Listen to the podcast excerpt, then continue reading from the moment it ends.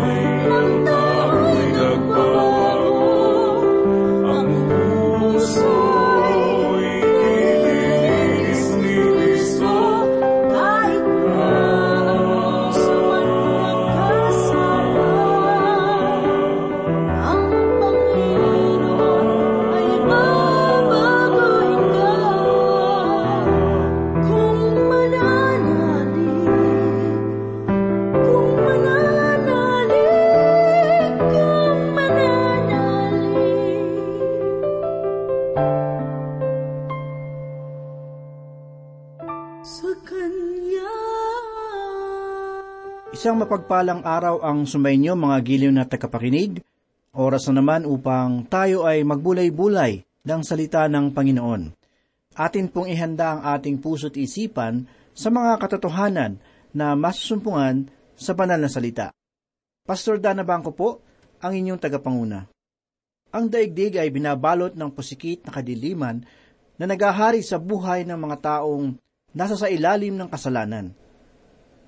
Ang liwanag ng pag-asa ay tila hindi na inaasahan dahilan sa paghihirap na nararanasan ng lahat. Ano ba ang kahinatnan ng buhay ang siyang katanungan na bumabagabag sa maraming kalooban? Mayroon bang pag-asa na papatnubay sa lahat kung paanong naliliwanagan ng haring araw ang sanlibutan? Buksan po natin ang ating mga banal na kasulatan sa ikaapat na kabanata ng unang Pedro talatang hanggang labing dalawa hayaan ninyong simulan kong basahin ang ikalimang talata habang ating hinahanap ang kasagutan. Ang sabi po ni Apostol Pedro, ngunit sila ay magbibigay sulit sa kanya na handang humatol sa mga buhay at sa mga patay. Lahat ng tao sa daigdig kasama ng mga namatay ay mayroong takdang panahon sa pagharap sa hukuman ng Panginoon. Si Yesu Kristo mismo, na siyang tinanggihang persona ng marami, ang siyang mauupo sa trono upang hatulan ang lahat sa diwa ng katarungan at katwiran. Tayo man ang mga mananampalataya ng Panginoong Hesus ay haharap kay Kristo, hindi upang hatulan sa dagat-dagatang apoy, kundi upang tumanggap ng kaukulang karangalan sa ngayon sa ating paglilingkod sa Kanya. Ngunit ang sanlibutan ay haharap sa Panginoong Hesus upang hatulan dahil sa kanilang paghihimagsik at pananatili sa kasalanan. Ang katotohanan ng kanyang hatol kung gayon ang siyang pangunahing dahilan kung bakit itinuwid ng Diyos ang kanyang mga anak, sapagkat hindi niya nais na ang ating pagharap sa Kanya ay masadlak sa kahihiyan. Ang sabi pa sa ikaanim na talata ay ganito, sapagkat ito ang dahilan kung bakit ang Ebanghelyo ay ipinangaral maging sa mga patay, upang bagaman sila'y nahatulan sa laman na gaya ng mga tao, ay mabubuhay sila sa Espiritu tulad ng Diyos dahilan sa hindi mapipigilang paghukom na igagawad ng Diyos sa lahat, kalooban ng Panginoon na ang kanyang mabuting balita ay maipangaral sa lahat ng tao. Sapagkat kung hindi nila mapapakinggan ang Ebanghelyo, ay hindi nila makikita ang inihahandog na kaligtasan sa pamamagitan ng Panginoong Heso Kristo. Baliwanag na ipinauna ng Diyos na ang kasalanan ang siyang naging sanhi upang sila ay maging patay sa kanyang harapan. Sila ay walang relasyon sa Panginoon at bunga nito, sila ay hindi kabilang sa pamilya ng Diyos. Ang sabi ng Panginoong Hesus sa ikalimang kabanata ng Juan talatang 24 ay ganito, Katotohanang sinasabi ko sa inyo, ang nakikinig ng aking salita at sumasampalataya sa Kanya na nagsugo sa akin, ay may buhay na walang hanggan, at hindi darating sa kahatulan, kundi lumipat na sa buhay mula sa kamatayan. Ang katotohanan ito ay binigyang kulay ng Panginoon noong kanyang binuhay si Lazaro mula sa mga patay. Sinabi niya kay Marta sa ikalabing isang kabanata ng Juan talatang 25 at 26 ang ganito, Sinabi sa kanya ni Jesus, Ako ang muling pagkabuhay at ang buhay. Ang sumasampalataya sa akin bagamat siya ay mamatay, ay mabubuhay. At ang bawat nabubuhay at sumasampalataya sa akin ay hindi mamamatay magpakailanman.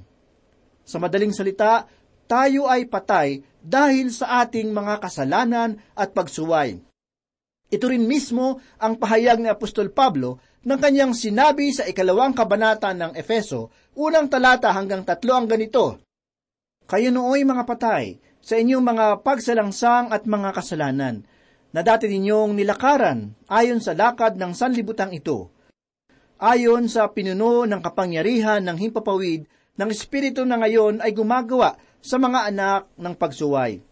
Tayong lahat ay dating nabuhay sa gitna ng mga ito, sa mga pagnanasa ng laman na ating ginawa ang mga nais ng laman at ng pag-iisip. At tayo nooy katutubong mga anak ng kapuutan, gaya naman ng mga iba. Ang katuruan ni Apostol Pablo at ni Apostol Pedro ay may iisang diwa at puso. Ito ay nahahayag sa isang layunin na dapat na ipangaral ang mabuting balita sapagkat ang paghuhukom ng Diyos ay may itinakdang panahon. Ang ebanghelyo kung gayon ay may dalawang naidudulot na bagay. Ito ay kaligtasan para sa mga mananampalataya, ngunit makatarungang pahayag ng hatol naman para sa mga tatanggi. Ang sabi pa ni Apostol Pedro sa ikapitong talata ay ganito, Ngunit ang wakas ng lahat ng mga bagay ay malapit na. Kaya kayo'y magpakatalino at magpigil sa sarili alang-alang sa inyong mga panalangin. Ang nalalapit na wakas ng lahat ng mga bagay ay totoong pahayag simula pa lamang noong si Kristo ay umakyat sa langit. Ito ang pag-asa na inaasam ng mga mananampalataya Kung kaya't maging si Pablo, sa ikalawang kabanata ng Tito talatang labing tatlo ay nagsabi ng ganito, habang hinihintay natin ang mapalad na pag-asa at ang pagpapakita ng kaluwalhatian ng ating dakilang Diyos at tagapagligtas na si Yesu Kristo. Lahat ng nilalang sa daigdig ay mayroong takdang panahon ng pagharap sa Panginoon. Maging ang mga mananampalataya ay mayroong hukumang pagsusulitan sa panahon kukunin ni Heso Kristo ang iglesia mula sa daigdig. Ang bagay na ito ay siyang nag-udyok kay Apostol Pedro upang ipaliwanag ang kahalagahan ng banal na pamumuhay. Ang salitang magpakatalino sa kanyang pahayag ay mahalagang pananalita na nagsasabi na ang mananampalataya ay dapat na nagsasaliksik ng banal na kasulatan. Ito ang kanyang inaalam sa abot ng kanyang makakaya. Hindi niya hayaang maghari ang kamangmangan sa kanyang puso sapagkat hangarin niyang lumago at lumalim sa pagkakakilala sa Diyos. Kaibigan, ang salita ng Panginoon ay lubos na makapangyarihan sa lahat. Sa tuwing ito ay aking pinagninilayan ay masigit kong naunawaan ang aking kamangmangan. Ang sabi ng Panginoong Hesus sa ikasampung kabanata ng Mateo talatang labing anim ay ganito, Ngayon, sinugo ko kayong tulad ng mga tupa sa gitna ng mga asong gubat. Kaya't maging matalinong kayong gaya ng mga ahas at maamong gaya ng mga kalapati. Ang sanglibutang ating ginagalawan ay puno ng mga taong mapagsamantala at tuso. Ang mga anak ng Diyos ay hindi dapat na palinlang sa masasamang pamamaraan ng sanlibutan, kundi dapat ay maging marunong sa pamamagitan ng karunungan ng Panginoon. Kailangan natin ang katalinuhan ng ahas upang mabuhay, sapagkat kung hindi, ang mga ulupong ng sanglibutan na ito ay magdiriwang laban sa atin. Ngunit, ang pag-iingat ay dapat nalakipan ng pananalangin upang tayo ay patuloy na may kamalayan sa muling pagbabalik ni Kristo para sa atin. Ang pananalangin sa Diyos ay dapat na maningas. Ngayon pa lang ay dapat na nating sanayin ang ating puso sa pakikipag-ugnayan kay Kristo. Ang mga anak ng Diyos ay hindi dapat napalinlang sa masasamang pamamaraan ng sanlibutan, kundi dapat maging marunong sa pamamagitan ng karunungan ng Panginoon. Kailangan natin ang katalinuhan ng ahas upang mabuhay, sapagkat kung hindi, ang mga ulupong ng sanlibutan na ito ay magdiriwang laban sa atin. Ngunit ang pag-iingat ay dapat na lakipan ng pananalangin upang tayo ay patuloy na may kamalayan sa muling pagbabalik ni Kristo para sa atin. Ang panalangin sa Diyos ay dapat na maningas. Ngayon pa lang ay dapat na nating sanayin ang ating puso sa pakikipag-ugnayan kay Kristo, sapagkat dumarating ang panahon na tayo ay haharap sa Panginoon. Ganito pa ang sinabi ni Apostol Pedro sa ikawalong talata. Higit sa lahat, magkaroon kayo ng maningas na pag-ibig sa isa't isa, sapagkat ang pag-ibig ay nagtatakip ng maraming kasalanan. Ang buhay na relasyon ng isang mananampalataya ay dapat na naiiba sa pananaw ng sanlibutan. Ang ating puso ay dapat na maging sisidlan ng tunay na pag-ibig dahil ito ang susi ng pagkakaisa. Ang sabi ni Haring Solomon sa ikasampung kabanata ng Kawikaan, talatang labing dalawa ay ganito, Ang pagkamuhi ay nagbubunsod ng alitan, ngunit tinatakpan ng pag-ibig ang lahat ng pagsuway. Ang pagkakabahabahagi at pagwasak ng simbahan ay naguugat sa maliit na alitan. Ang taong mayroong sama ng loob ay hindi mananatiling nag-iisa kundi maghahanap ng kanyang makakasama at makakatuwang sa pagbabagsak ng kanyang kaaway. Ang tapat at tunay na pag-ibig ay hindi nababago ng anyo o masakit na pangyayari. Ito ay may pambihirang kakayahan na takpa ng pagsuway. Sa madaling salita, daraigin ng kanyang kabutihan ang kasamaang ipinadarama ng iba. May isang pastor na madalas ay pagbalingan ng galit ng mga mga awit sa simbahan dahilan sa kanyang tumatayong buhok na hindi naman talaga maiwasan. Ang mga mga awit ng simbahang ito ay nagsabing titigil sila sa pag-awit kung hindi ipapuputol ng pastor ang kanyang tumatayong buhok. Kaya naman upang hindi maging katitisuran sa mga mga awit ng simbahan, tiniyak ng pastor na ito bawat linggo na ang kanyang tumatayong buhok ay nagupitan. Kaibigan, ang gayong mababaw na pag-iisip ay naguugat sa maliit na binhi ng kataasan ng loob. Ang pag-ibig sa puso ng tao ang siyang kapangyarihan na pumipigil ng alitan at pag-iinggitan. Patuloy pa ni Apostol Pedro sa ikasyam na talata ay ganito, Maging mapagtuloy kayo sa isa't isa nang walang bulong-bulungan. Ang pagpapatuloy na tinutukoy ni Apostol Pedro ay hindi lamang pagtanggap ng isang panauhin sa isang tahanan, ang pagiging mapagpatuloy ay mabibigyan rin natin ng kulay sa pamamagitan ng pagbibigay kapahingahan sa ating kapwa. Halimbawa, kung mayroong isang lingkod ng Diyos na naimbitahang magsalita sa isang simbahan, ang mga tagapaglingkod ng simbahang iyon ay maaaring magpakita ng espiritu ng pagpapatuloy sa pamamagitan ng paghahanda ng mainam na matutulugan sa kanilang tagapagsalita. Kailangan rin na hindi maabala ang panahon ng taong ito sa pakikipag-usap sa kanila. Dapat siyang bigyan ng silid na siya lamang mag-isa upang makapagbulay ng mabuti para sa oras ng paglilingkod sa kanila. Ang lahat ng ito ay dapat na gawin na walang bulong-bulungan. Ito ay dapat na bukal sa kalooban mula sa espiritu ng pagmamahal. Ganito pa ang sinabi sa ikasampung talata kung paanong ang bawat isa ay tumanggap ng kaloob, ipagkalingkod ito sa isa't isa bilang mabubuting katiwala ng masabganang biyaya ng Diyos. Ang kaloob na tinukoy sa talatang ito ay walang iba kundi yaong mga espiritual na bagay na ipinagkaloob ng Diyos. Sinabi ni Pablo sa ikalabing isang kabanata ng unang Korinto na mayroong lamang isang katawan, ngunit binubuo ng maraming sangkap. Bawat isa ay mayroong natatanging kaloob na maaaring gamitin para sa paglilingkod sa iba na hindi nagtataglay nito. Sa madaling salita, ang mga mananampalataya ay dapat na naglilingkod sa bawat isa upang ang lahat ay mapagtibay. Pakinggan ninyo ang isang halimbawa na ipinahayag ni Apostol Pedro sa ikalabing isang talata. Sino mang nagsasalita ay gawin iyon ng tulad ng nagsasalita ng aral ng Diyos.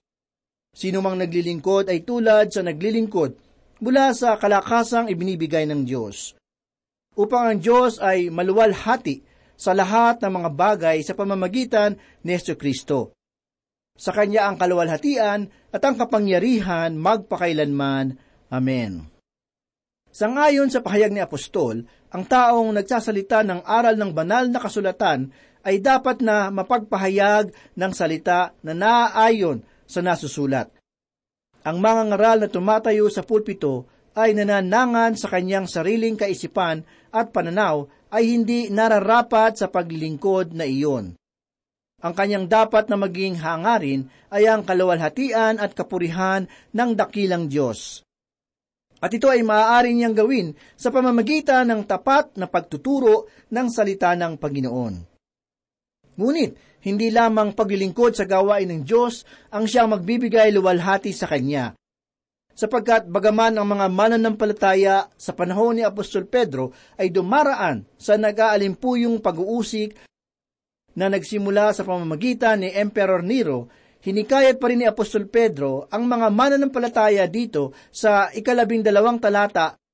Ganito po ang sinasabi, Mga minamahal, huwag kayong magtaka tungkol sa mahigpit na pagsubok na dumarating sa inyo upang kayo'y subukin na waring may isang katakatakang bagay na nangyayari sa inyo. Ang pagdating ng pagsubok ay karaniwang ipinagtataka ng maraming mananampalataya. Iniisip natin na sa tuwing tayo ay nasa kahirapan, ay tayo lamang ang bumabata ng gayong paghihirap. Nagiging makipot ang ating mga pag-iisip, sapagkat masigit tayong natutuon sa sarili nating kalagayan. Para sa akin, makakatulong sa pagharap ng pagsubok ang pagsasaalang-alang ng mga taong nakapaligid sa atin, na mayroong masigit na bigat ng suliranin Lagi nating aalalahanin na hindi tayo nag-iisa sa sanlibutan. May mga taong masigit na naghihirap kumpara sa ating kalagayan.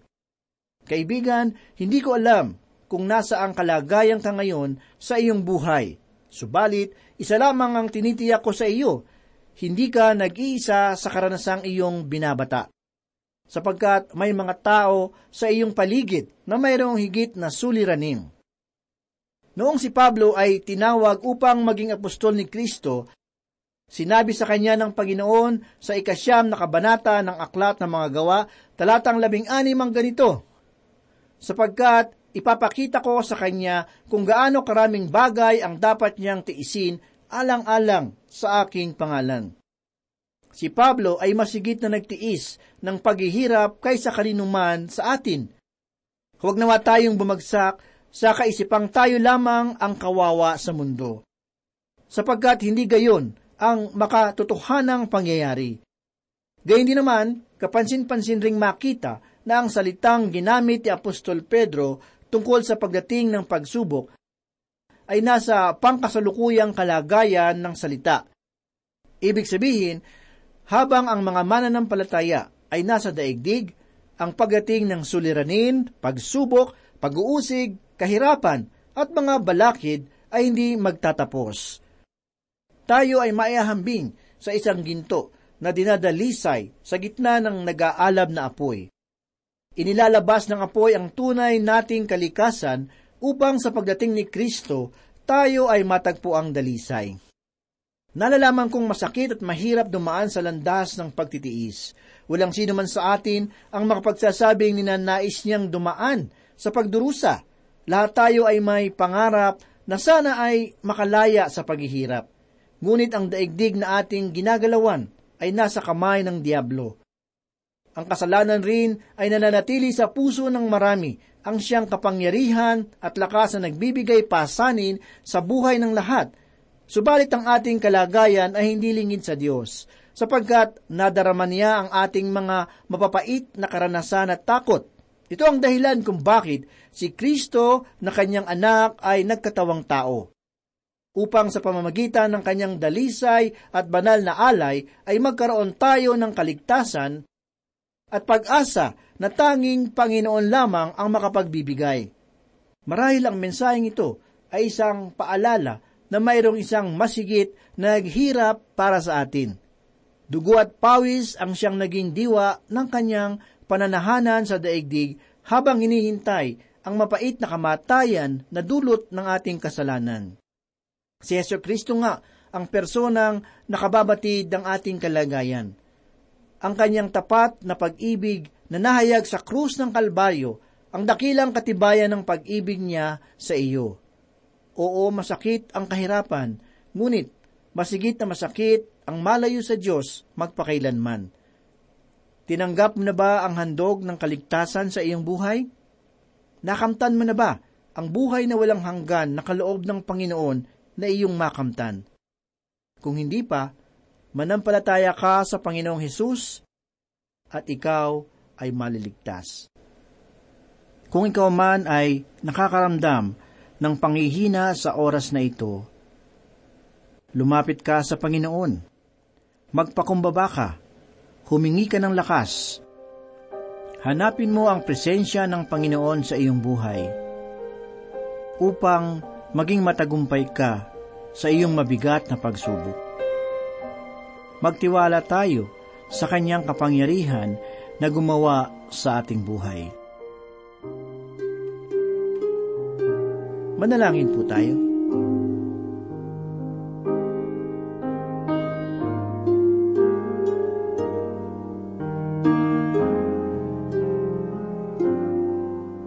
Maibigin at mapagpala naming Diyos, Ama naming makapangyarihan sa lahat. Ang mga salita mo ay makapangyarihan, nanunuot sa kaibuturan ng aming mga puso. Dinadalangin namin, Panginoon, na ang mga salita mo na aming narinig ay magsilbing gabay sa aming buhay.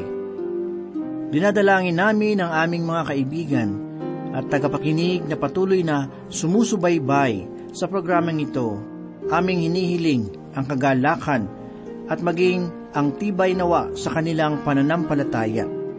Ang iyong mga salita na kanilang napapakinggan kung meron sa kanila ang nagtataglay ng mabibigat na dalahin, mga problema, karamdaman o anumang pagsubok sa buhay, sa iyong pangalan, idinadalangin namin, Panginoon, na iyong tugunan ang kanilang pangangailangan sangayon sa kanilang pananampalataya at pagtitiwala sa iyo. Pagpalain mo ang bawat isa at tulungan kami na mamuhay ayon sa iyong kalooban. Amin din pong idinadalangin ang aming tagapakinig sa programang ito. Ang may problema sa tahanan, Panginoon, ipagkaloob mo ang pagkakaisa, pagmamahalan at kapayapaan sa bawat tahanan Pagpalain mo po ang bawat isa. Ang lahat ng ito ay aming idinudulog at pinasasalamatan sa pangalan ni Jesus. Amen. Kay Kristo, buhay ko'y may katiyakan. Siya ang tangi kong kailangan pagsubok ngayon ay aking maharap. Tunay, ako'y di pababayaan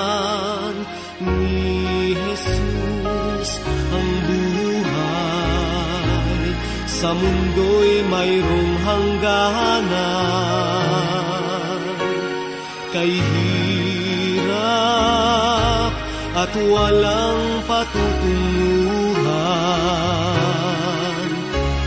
Salamat kay Jesus,